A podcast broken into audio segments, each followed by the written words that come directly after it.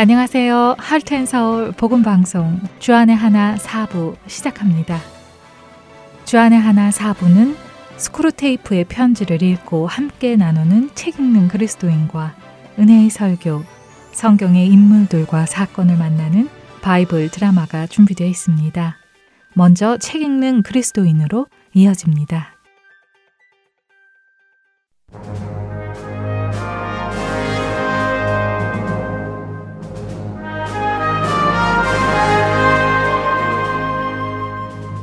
여러분 안녕하세요. 책 읽는 그리스도인 김희옥입니다. 여러분과 함께 20세기 최고의 변증가로 불리는 C.S. 루이스가 쓴 책 스크루테이프의 편지를 중심으로 여러분과 신앙에 관해 나누고 있습니다. 처음 들으시는 분들을 위해 잠시 설명드리면 이 책에는 두 악마인 경험 많은 삼촌 악마 스크루테이프와 그의 조카 초보 악마 워무드가 등장합니다. 베테랑 악마인 스크루테이브는 자신의 조카가 악마로서 잘 성장할 수 있도록 악마의 전략을 설명해 주죠. 이 방송을 통해 우리는 이것을 알기 원합니다. 지금 우리는 영적 전투 중이며 악마들이 우리를 괴롭게 하기 위해 더 나아가 예수님으로부터 멀어지게 만들게 하기 위해 그들도 전략을 짜고 있다는 것 말입니다. 에베소서 6장 11절에는 마귀의 관계를 능히 대적하기 위하여 하나님의 전신갑주를 입으라라는 말씀이 있습니다. 우리가 전신갑주를 입고 마귀를 대적하기 위해서 마귀의 전략을 아는 것은 큰 도움이 됩니다. 적을 알고 나를 알면 백전백승한다는 말처럼 우리의 원수인 마귀의 입장에서 우리를 바라보는 것도 나쁘지는 않을 것입니다. 마귀는 우리의 약점을 잘 이용합니다. 우리로 실족하게 하고 좌절하게 하고 하나님을 의심하게 하죠. 그들의 전략을 살펴보며 우리가 그리스도인으로서 바로 서기에 놓치기 쉬운 것들이 무엇인지를 생각해 볼 수 있는 시간 되기를 소망합니다. 그럼 오늘 우리가 대적할 마귀의 전략은 무엇일까요? 지난주 다섯 번째 편지에서는 전쟁에 대해서 다루었는데요. C.S. 루이스가 스크루테이프의 편지를 발표한 연도가 1942년입니다. 당시 유럽은 1939년부터 시작된 제2차 세계대전을 겪는 중이었죠. C.S. 루이스가 책을 집필을 할 당시 전쟁은 상상이 아닌 눈앞에 보이는 실제적인 것이었습니다. 그런 배경 속에서 오늘의 내용도 계속 이어집니다. 스크루테이프는 조카 악마 원무드가 맡고 있는 환자, 즉 이제 막 그리스도인이 된 성도가 군인으로 징집될 가능성에 대한 보고를 듣고 매우 기뻐합니다. 그 이유는 그렇게 군인으로 징집될 가능성, 즉 확실하지 않은 그 일 때문이죠. 다시 말해 악마는 이 불확실성을 기뻐했던 것입니다. 삼촌 스크루테이프는 조카에게 이렇게 말합니다. 우리야 환자의 앞날이 불확실할수록 좋지. 서로 충돌하는 미래의 모습들이 마음을 온통 채운 채 희망이나 두려움을 번갈아가며 불러일으킬 테니까 말이야. 우리의 원수인 예수로부터 환자를 떨어뜨리기에 불안과 걱정만큼은 효과적인 게 없다. 사람들은 불확실한 미래에 대해서 불안과 걱정, 두려움을 가지는데 이 두려움은 예수님으로부터 멀어지는 아주 좋은 도구라는 것이죠. 그렇기에 악마는 사람들이 불확실한 상황에 놓이는 것을 아주 기뻐합니다. 그래서 스크루테이프는 환자가 다 일어나지도 않을 불확실한 미래의 일만 생각하게 만들라고 조카 악마에게 지령을 내립니다. 전쟁이 아니더라도 우리 안에 생겨나는 불안과 두려움은 일상에서 다반사로 일어나는 것 같습니다. 지난 팬데믹 기간에도 마찬가지였죠. 코로나가 아직 걸리지도 않았는데 걸리면 어떡하나 끊임없이 새로운 뉴스거리들을 듣고 찾아보며 미리 걱정하고 일관성 없이 전개되는 소식 속에서 앞으로의 우리의 삶은 어찌 될 것인지를 불안해하며 지속적으로 생각하고 그랬었죠. 강도의 차이가 있기는 하지만요. 심한 경우에는 그것이 우울증이나 비관적인 유혹, 즉 자살이나 약물 중독 같은 것으로 빠지는 경우를 만들어내기도 했고요. 일반적으로 고등학생들은 대학 진학을 걱정하고 대학생들은 취직을 걱정하고 직장인은 퇴직을 걱정하고 퇴직자는 노후를 걱정하고 노령자는 건강을 걱정하고 정말 우리는 끊임없이 걱정을 하고 살아간다고 해도 과언이 아닙니다. 그리고 그 걱정의 배후는 막연한 미래에 관한 두려움인 것이죠. 꼭 전쟁까지 확장하여 생각하지 않더라도 말입니다. 세상은 두려움을 불러일으키기에 충분한 뉴스거리들을 끊임없이 쏟아냅니다. 그렇다면 어떡하죠? 세상을 떠나 살 수도 없고 그렇다고 산속에서 수행하듯 혼자 살아야 할까요? 물론 그건 아니죠.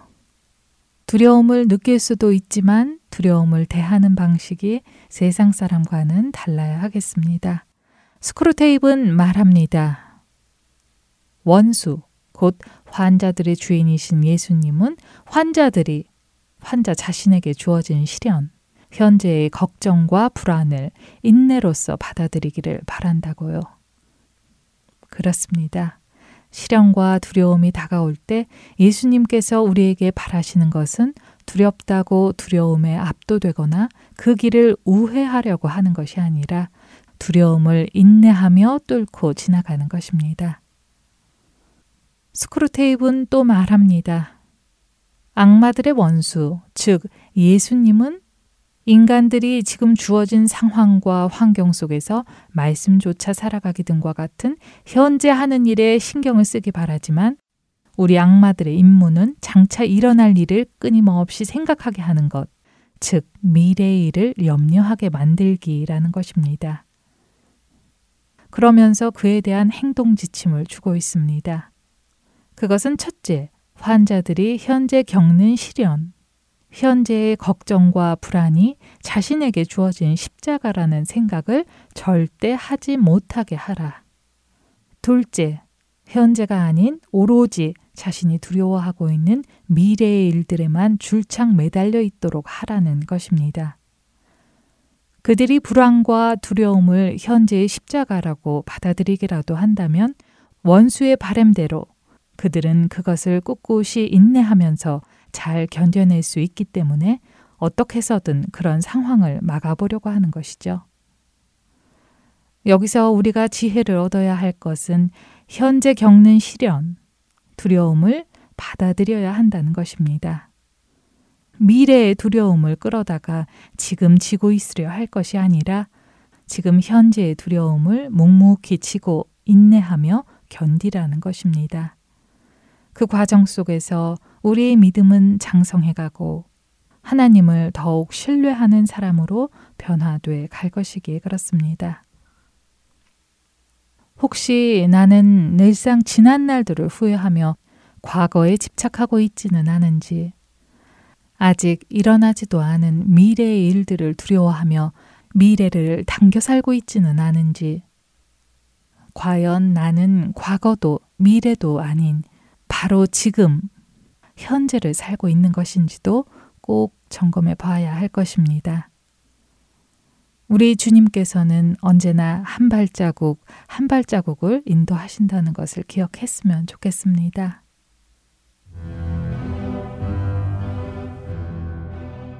따라서 내 임무는 환자가 현재의 두려움이야말로 자신에게 주어진 십자가라는 생각을 절대 못하게 하는 한편 오로지 자신이 두려워하고 있는 미래의 일들에만 줄창 매달려 있도록 조처하는 거다. 아직 일어나지 않은 그 일들이야말로 제 십자가라고 믿게 만들거라. 그렇게 서로 어긋나는 일들이 한꺼번에 일어날 리 만무하다는 사실은 환자의 뇌리에서 싹 지워버리고 다 일어나지도 않을 미래의 일에만 미리 마음을 굳게 다지며 인내심을 발휘하려고 애쓰게 하거라. 열 가지도 넘게 가정해 놓은 서로 다른 운명들을 진짜로 동시에 받아들인다는 건 거의 불가능한 일인데다가 그런 일을 하려고 덤비는 인간들에게는 원수도 큰 도움을 주지 않는다. 현재 실제로 겪고 있는 고난이라면야 아무리 두렵다 해도 받아들이기가 더 쉬울 뿐 아니라 대개는 원수도 직접 개입해서 도와주지만 말이지.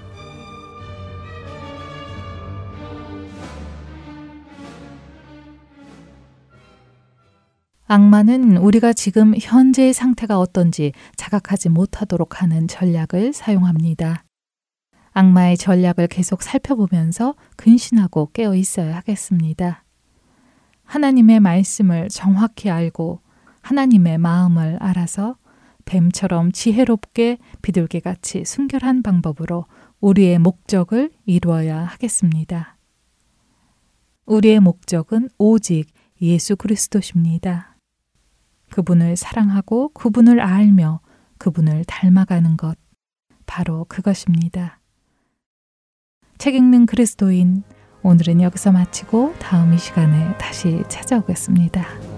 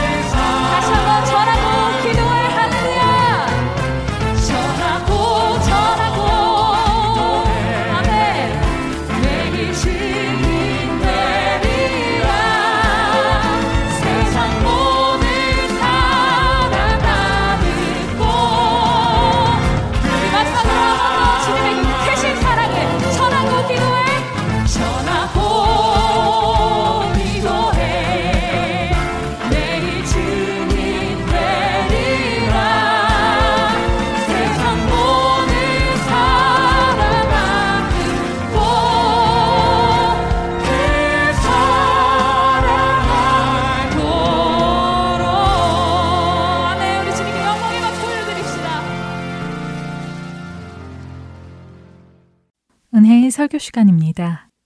오늘은 서울 주님의 십자가교회 서정곤 목사님께서 직분을 사모하십시오 라는 제목의 말씀 전해 주십니다. 은혜의 시간 되시길 바랍니다.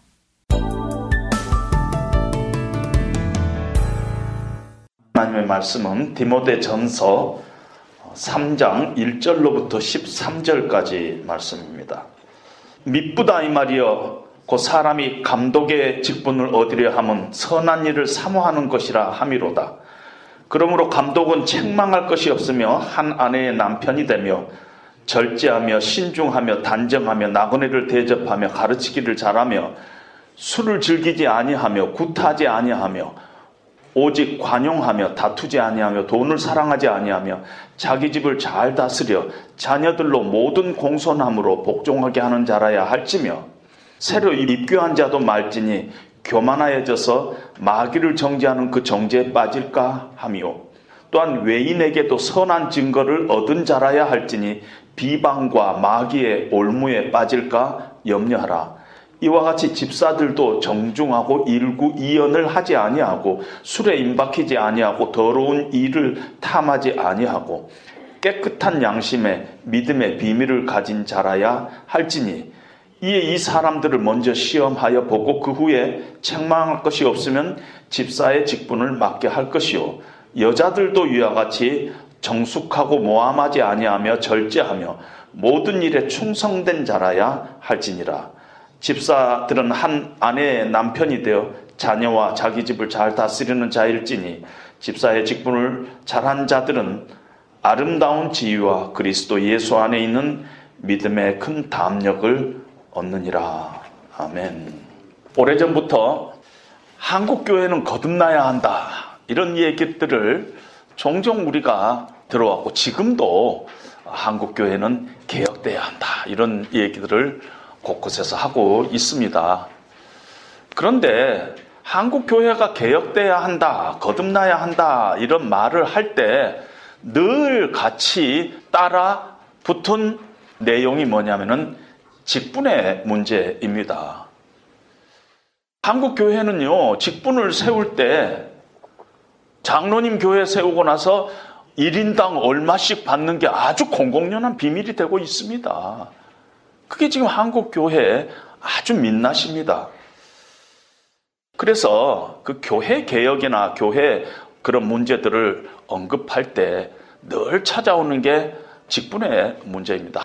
교회 안에 잘못된 목사를 청빙했을 때 얼마나 교회가 어려움에 빠지는가 하는 건 아마 여러분들도 어, 신앙생활 하면서 경험을 했을 것입니다. 장로가 교회에서 잘못 세워지고 잘못된 사고방식을 가진 장로가 그 교회 안에 힘을 쓰는 장로가 됐을 때 교회가 어떻게 되는가 하는 것은 수많은 예들을 우리가 교회 실내에서부터 찾을 수가 있습니다. 목사, 장로뿐만 아니라 권사와 집사 또 마찬가지입니다. 그러다 보니까 교회가 뭐 꼭 직분이 필요하냐? 그냥 우리 형제 자매 합시다. 그런 교회들이 나타납니다. 그러나 성경을 우리가 보면은 성경은 각 교회에 하나님께서 장로와 집사 등 직분자들을 택하여 세우는 모습을 우리가 봅니다.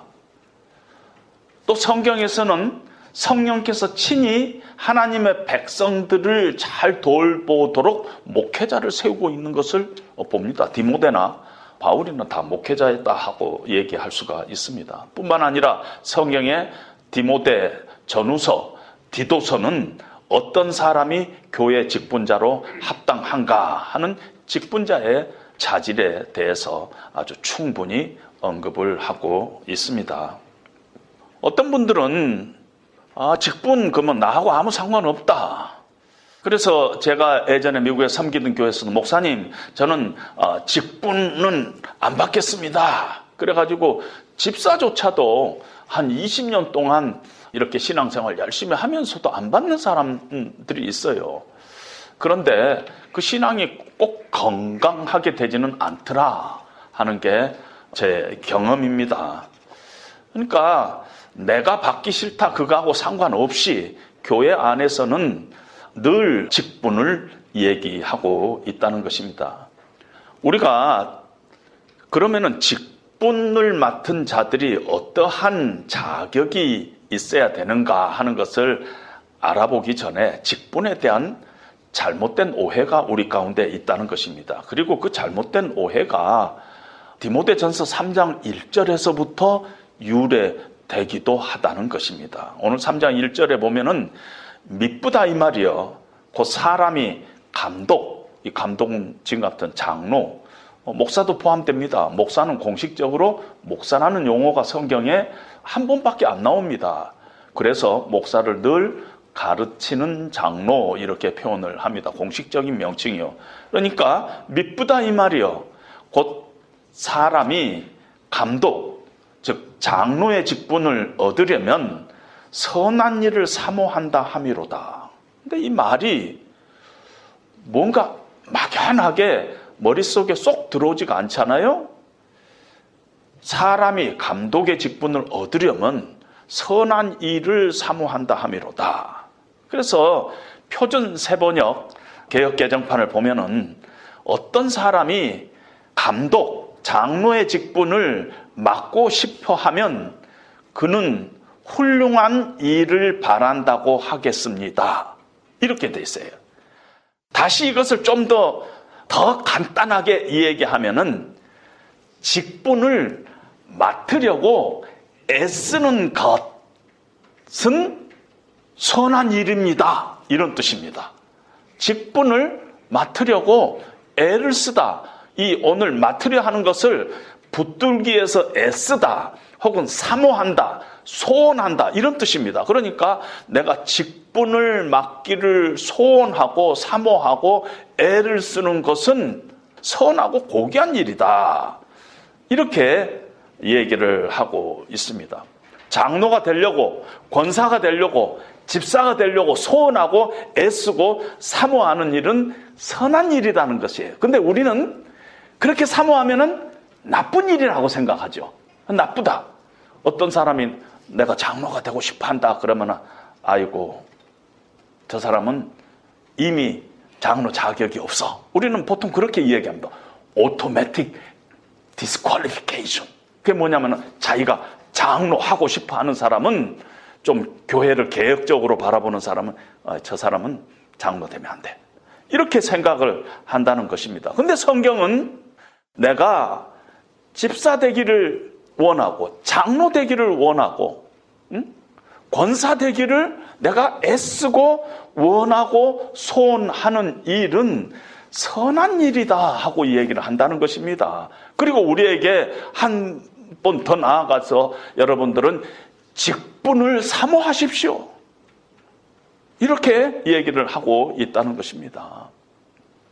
직분을 사모한 일이 선한 일이 되기 위해서는요, 그 안에 뭔가 조건이 필요하다는 것이에요. 직분을 사모하는 것은 선한 일이다. 바로 그렇게 가는 것이 아니라 그 안에 뭔가 조건이 필요하다는 것입니다. 그 뭐냐면은 내가 왜 직분을 사모하는가? 그리고 그 직분이 뭔가 하는 것에 대한 바른 이해가 먼저 돼야 한다는 것입니다. 만약에 내가 그 직분을 어떻게 이해하냐면은 어떤 교회 안의 힘, 나의 영향력, 사람에게 인정받으려는 어떤 생각, 교회 안의 장로도 어떤 일종의 social status 중에 하나가 아니냐. 남에게 인정받는 어떤 그 방법 중에 하나가 교회 안에서 직분을 갖는 것입니다. 그거는 명예라고 생각하고 어떤 자리라고 생각하고 어떤 분은 가문의 영광이라고까지 이 얘기를 합니다. 그런 생각을 가지고 직분을 사모하는 것은 악한 일이라는 것이에요. 그건 악한 일이에요. 직분이 무엇인가 모르는 사람이에요.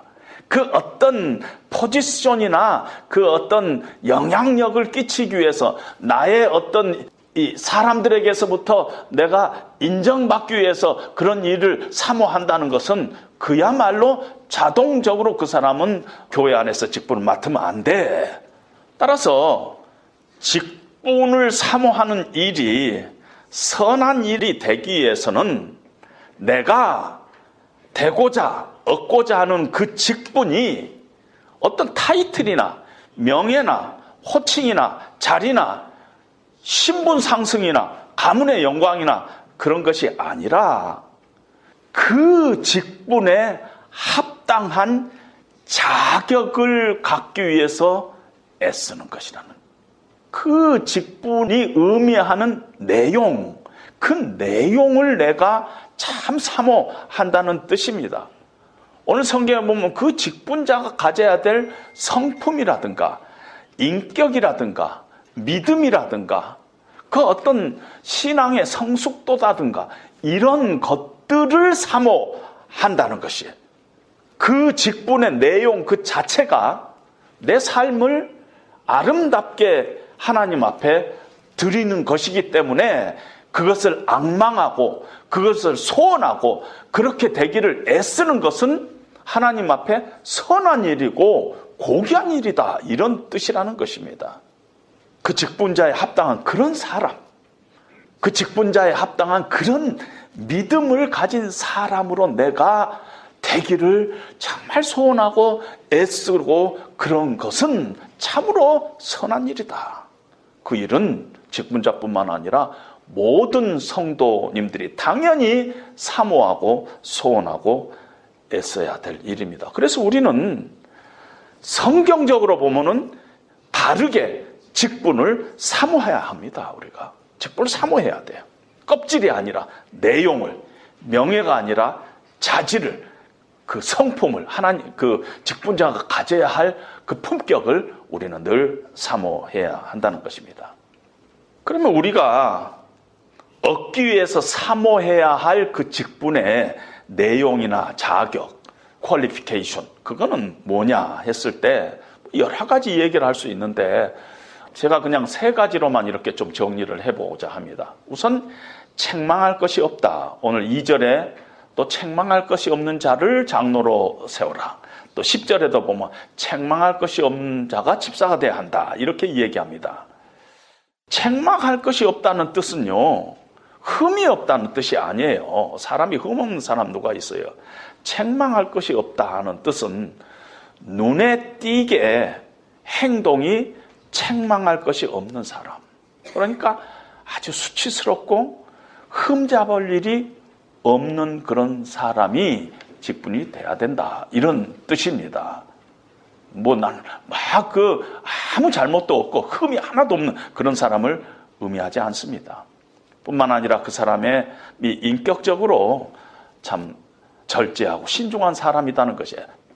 디도서 1장 7절에 보면은 제 고집대로 하지 않고 급히 분내지 아니하고 직분자가 교회 안에서 지 고 집대로 하고 막 급히 분내고 아 그러면 안 된다는 것입니다.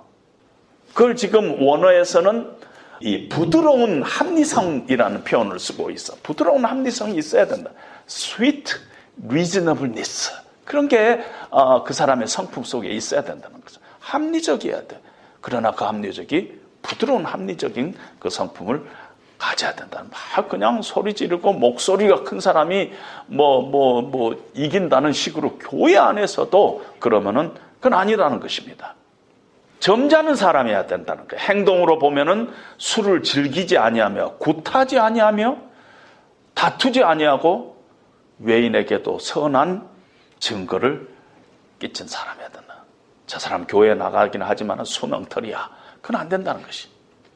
8절에도 보면 집사들은 정중하고 일구이연하지 아니하며 더러운 일을 탐하지 아니하고 11절에 여자들도 그러는데 여기에 근거가 여자 집사입니다. 어떤 학자들은 남자 집사의 부인이다 이렇게 표현도 하지만은 여자 집사 교회 안에 리더십에 있는 여자 집사들은 들도 이와 같으니 정숙하고 모함하지 아니하며 혀를 잘 다스릴 수 있어야 된다는 거예요. 절제하며 모든 일에 충성된 자.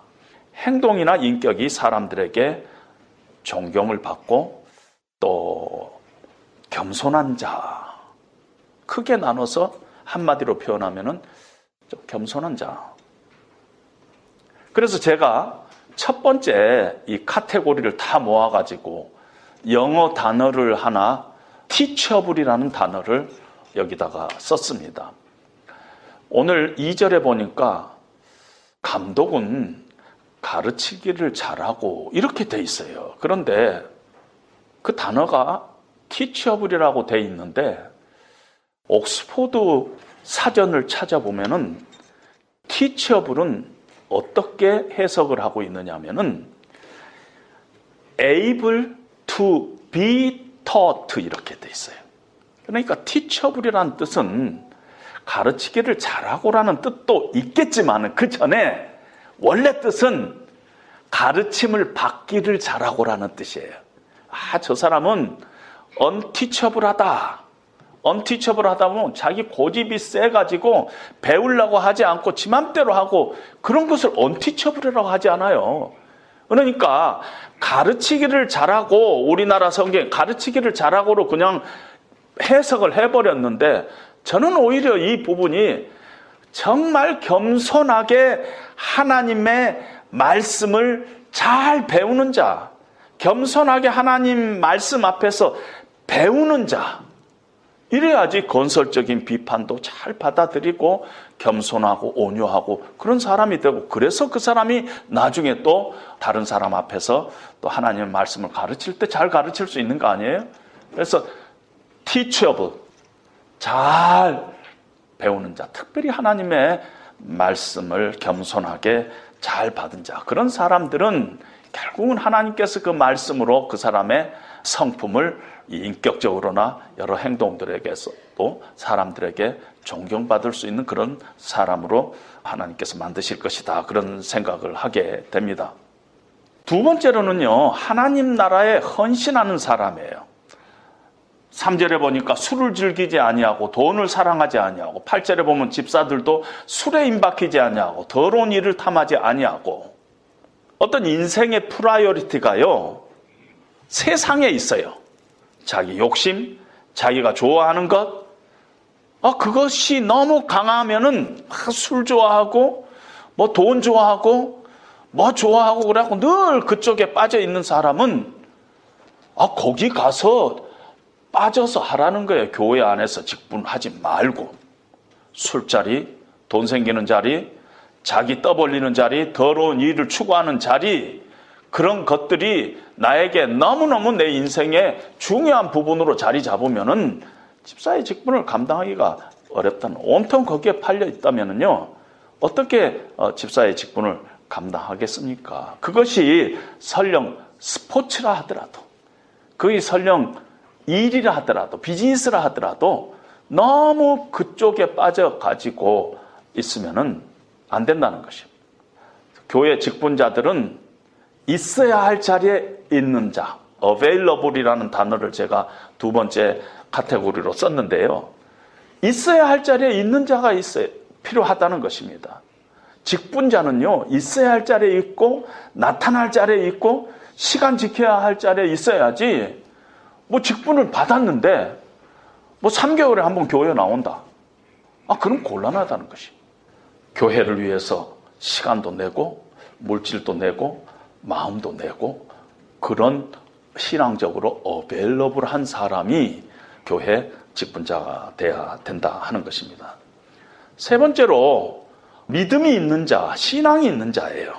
구절에 보니까 깨끗한 양심에 믿음의 비밀을 가진 자. 또 13절에 보니까 집사의 직분을 잘한 자들은 아름다운 지위와 그리스도 예수 안에 있는 믿음의 큰 담력을 얻느니라 이렇게 되어 있습니다. 우리가 읽지 않았지만 15절에 지금 디모데 전서가 이 얘기하고 있는 것은 교회에 대해서 이 얘기하고 있다는 것이에요. 교회는 하나님의 집이요 하나님의 교회라는 것이에요. 세상의 직분과 다르다는 것이에요. 이 교회는. 세상 속에서는 실력이 있어야 되고 학벌이 있어야 되고 이런 거지만은 아, 교회는 그렇지 않다는 것이 믿음이 있어야 된다는 교회에서는 믿음의 비밀이 있는 자 복음의 능력을 깨닫고 십자가의 능력을 체험하고 나의 옛 자아가 그리스도의 십자가 앞에서 깨지는 그런 어떤 비밀이 내 가슴 속에 있는 자. 늘 하나님 앞에서 하나님을 두려워하고 하나님 앞에서 생각하고 하나님 앞에서 행동하려고 애쓰는 사람. 내 삶의 순간순간 하나님을 개입시키고 그런 믿음의 사람. 하나님의 말씀을 사모하고 하나님의 말씀을 하나님의 말씀으로 받고 하나님의 말씀에 열려 있는 그런 믿음의 사람. 하나님 앞에 피조물인 인간으로서 무릎을 꿇고 늘 자기의 무익함을 하나님 앞에 내려놓는 그런 믿음을 자 어떻게 해서든지 믿음으로 살아보려고 애쓰는 자. 사람 앞에 인정받기보다는 하나님 앞에 내가 참 인정받는 자로 서기를 참 사모하는 자. 이런 사람이 믿음의 비밀을 갖는 사람이다. 이렇게 얘기할 수가 있습니다. 이런 자격 이런 자격을 가진 사람이 교회 직분자가 돼야 된다. 그런 자질이 있어야 된다. 하고 있는데 사실은 누가 이만큼 자격이 있겠어요? 쉽지 않잖아요. 그래서 정말 어떻게 해서든지 믿음으로 살려고 애쓰는 자, 하나님을 두려워하고 하나님 말씀 사모하고 바쁜 삶의 정황 가운데서도 또 교회를 위해서 시간과 물질과 마음을 내는 그런 어베일러블한 사람, 티처블한 사람. 그 다음에 단어가 생각 안 나서 페이스풀이라고 그랬는데 하여튼 그 믿음이 있는 사람. 이런 사람이 하나님의 교회 직분자가 돼야 된다 하고 성경은 이 얘기를 하고 있습니다. 이미 직분자들도 마찬가지고 새로 직분자로 세움 받으실 분들도 다 그런 마음을 가지고 우리가 2023년도 좀 더 새롭게 다시 결단하면서 살아가는 저와 여러분들이 되시기를 주님의 이름으로 축원드립니다.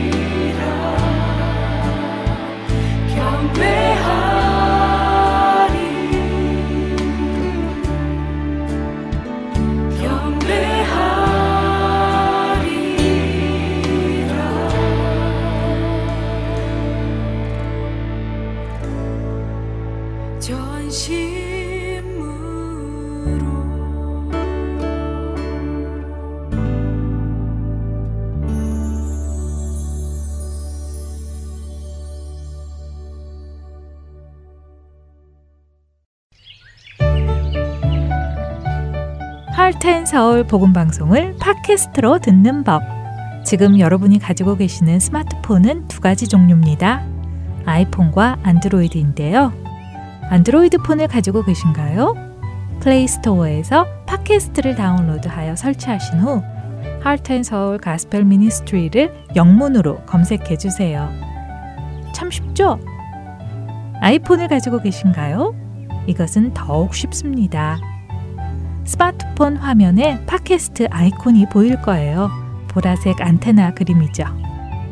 이것을 누르시고 창이 열리면 Heart Soul Gospel Ministry를 영문으로 검색해 주세요. Oh, yes. Oh yeah!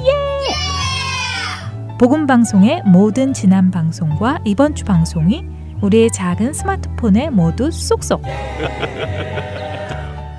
언제 어느 때나 어느 곳에서나 여러분과 함께하는 Soul 복음 방송입니다.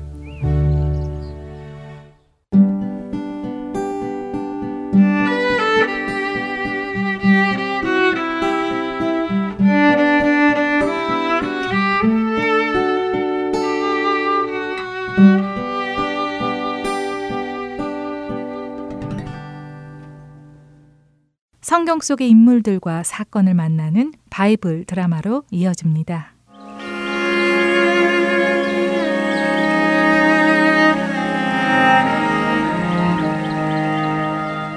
애청자 여러분 안녕하세요.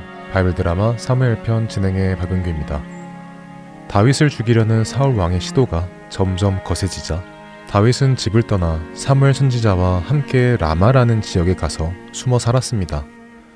그런데 누군가가 다윗이 있는 곳을 사울에게 알렸고 사울은 다윗을 잡아오도록 군인들을 라마로 보냈죠. 그런데 다윗을 잡으러 간 군인들마다 하나님의 영이 그들에게 임하셔서는 그들로 예언을 하게 하셔서 다윗을 잡지 못하게 하셨습니다. 기다리다 못한 사울 왕은 자신이 직접 다윗을 잡으러 라마로 갑니다. 아니, 어떻게 된 것이 다윗을 잡으라고 보낸 군인들이 돌아오지 않는 것인가? 내가 직접 가서 내 손으로 다윗을 잡아야겠군. 이렇게 다윗을 잡으려는 마음을 가지고 라마로 간 사울. 그가 라마에 가까이 가자 이번에도 하나님의 영이 그에게 임하십니다. 하나님의 영이 사울에게 임하시자 사울은 자신의 의지와는 상관없이 하나님께서 말하게 하시는 대로 말을 하기 시작했습니다. 더 놀라운 것은 그가 그렇게 말을 하며 걸어가다 자신의 왕복을 벗어버리기 시작한 것입니다. 그리고는 발가벗은 것도 모른 채 사무엘 선지자 앞으로 가서는 발가벗은 채로 누워있게 되었습니다. 이 광경을 본 사람들은 모두 놀랐습니다. 아이고 창피해라. 아, 저게 저게 저게 뭔 일이래? 아니 왕이 저게 무슨 짓이여? 대낮에 홀딱 벗고 창피한 줄도 모르나? 오래전 사울 왕은 사무엘 선지자로부터 기름 부음 받아 이스라엘의 왕의 자리에 오르게 되었습니다. 그런데 이제는 그 왕의 옷을 벗고 발가벗은 부끄러운 모습으로 사무엘 선지자 앞에 누워 있게 되었습니다. 이스라엘 왕의 역할을 감당하지 못하고 부끄러운 모습이 되어버린 사울 왕의 영적인 모습을 보여주는 사건이었죠. 한편 사울 왕이 이렇게 라마에서 사무엘 앞에 발가벗고 누워 있는 동안 다윗은 사울을 피해 요나단을 찾아갑니다. 요 요나단 왕자님. 아니 다윗 장군. 그동안 어디 있었어? 왕자님, 도대체 제가 무슨 잘못을 했길래 왕자님의 아버지 사울 왕께서 저를 죽이시려고 하십니까? 뭐라고? 다윗 장군. 그게 무슨 말이야? 내 아버지가 자네를 죽이려고 하시다니. 그럴 리가 있나? 나는 금시초문인걸. 내 아버지는 어떤 일이든 그것이 크던 작던 모두 나에게 말씀하시고 하시는 분이야. 그런 내 아버지가 나에게 말도 없이 자네를 죽이시려 했다니 믿을 수가 없네. 왕자님, 사울 왕께서 왕자님께 모든 것을 말씀하신다 하더라도 왕자님께서 저를 아끼시는 것을 아시기에 차마 저를 죽이겠다는 말씀은 하실 수 없으셨던 것입니다. 저를 죽이기 위해서 지금도 세 번이나 제가 숨어 있는 곳에 군사들을 보내셨다고요. 하나님이 아십니다. 어, 아니 저, 정말? 아, 다윗 장군, 그럼 내가 어떻게 자네를 도와주면 되겠나? 말을 해보게. 왕자님, 사울 왕께서 정말 나를 죽이려고 하시는지 아닌지를 확인부터 해주세요. 내일은 초하루니 원래대로로 하면 제가 사울 왕께 나아가 식사를 하는 날입니다. 그런데 제가 가지 않고 3일까지 숨어 있겠습니다. 만일 사울 왕께서 요나단 왕자님께 다윗이 왜 보이지 않느냐 하고 물으시면 고향 베들레헴에 가족 잔치가 있어서 급히 가야 하니 허락을 좀 해달라고 하더군요. 라고 말씀해 주세요. 만일 사울 왕께서 잔치? 그래, 잔치라면 가야지. 하고 허락을 해주시면 사울 왕께서 저를 해칠 마음이 없으신 것입니다. 그러나 만일 사울 왕께서 화를 내시며 나를 찾으신다면 그것은 사울 왕께서 저를 해하려고 결심하신 것임을 아시기 바랍니다. 유나다 왕자님, 저와 유나다 왕자님은 하나님 앞에서 의형제를 맺었습니다. 만일 제가 유나단 왕자님이나 사울 왕께 잘못한 것이 있다면 저는 벌을 달게 받겠습니다. 유나단 왕자님께서 친히 저의 목숨을 거두어 가시도록 하겠습니다. 아니, 다윗 장군, 자네의 목숨을 내가 거두다니 그게 무슨 말인가?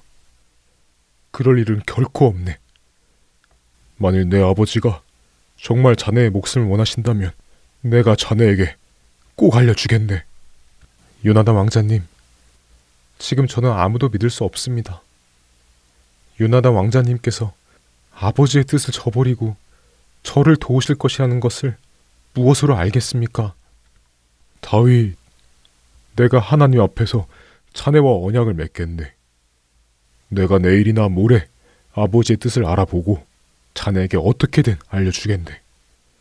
만일 그렇지 않고 내가 다른 마음을 먹는다면 이스라엘의 하나님께서 나에게 벌을 주시기를 원하네. 그러니 자네 역시 나에게 같은 약속을 해주게. 나는 자네가 하나님의 택하심을 받은 사람인 것을 아네. 그러니 하나님께서 자네를 이스라엘 왕으로 앉히시는 날, 나 요나단의 가족들에게 복수하지 않고 은혜를 베풀어 의리를 지켜줄 것을 약속해주게. 다윗과 요나단은 이렇게 서로의 목숨을 지켜주기로 하나님 앞에 언약합니다. 자네는 에셀바의 옆에 가서 숨어 있게나. 내가 아버지의 뜻을 알게 되면 에셀바의 쪽으로 활을 세 번 쏘고 내 종을 보내 활을 주워오게 하겠네. 그때 내가 활이 이쪽에 있다. 여기 가서 집어와라. 라고 하면 아무 일 없는 것이니 안심하고 나오도록 하고 내가 만일 활이 저쪽에 있다. 저기 가서 집어와라. 하면 하나님께서 자네를 잠시 떠나게 하시는 것임을 알고 멀리 가도록 하게나. 하나님은 자네와 나 사이를 언제나 지켜주실 것일세. 다윗과 요나단은 이렇게 약속을 하고는 헤어집니다. 바이블 드라마 사무엘 편 다음 시간에 뵙겠습니다. 안녕히 계세요.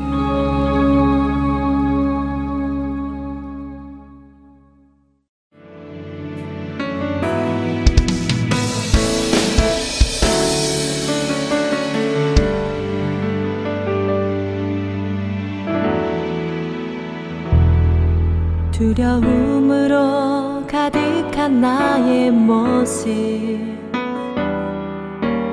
떨리는 가슴 안고 주께 의지하네.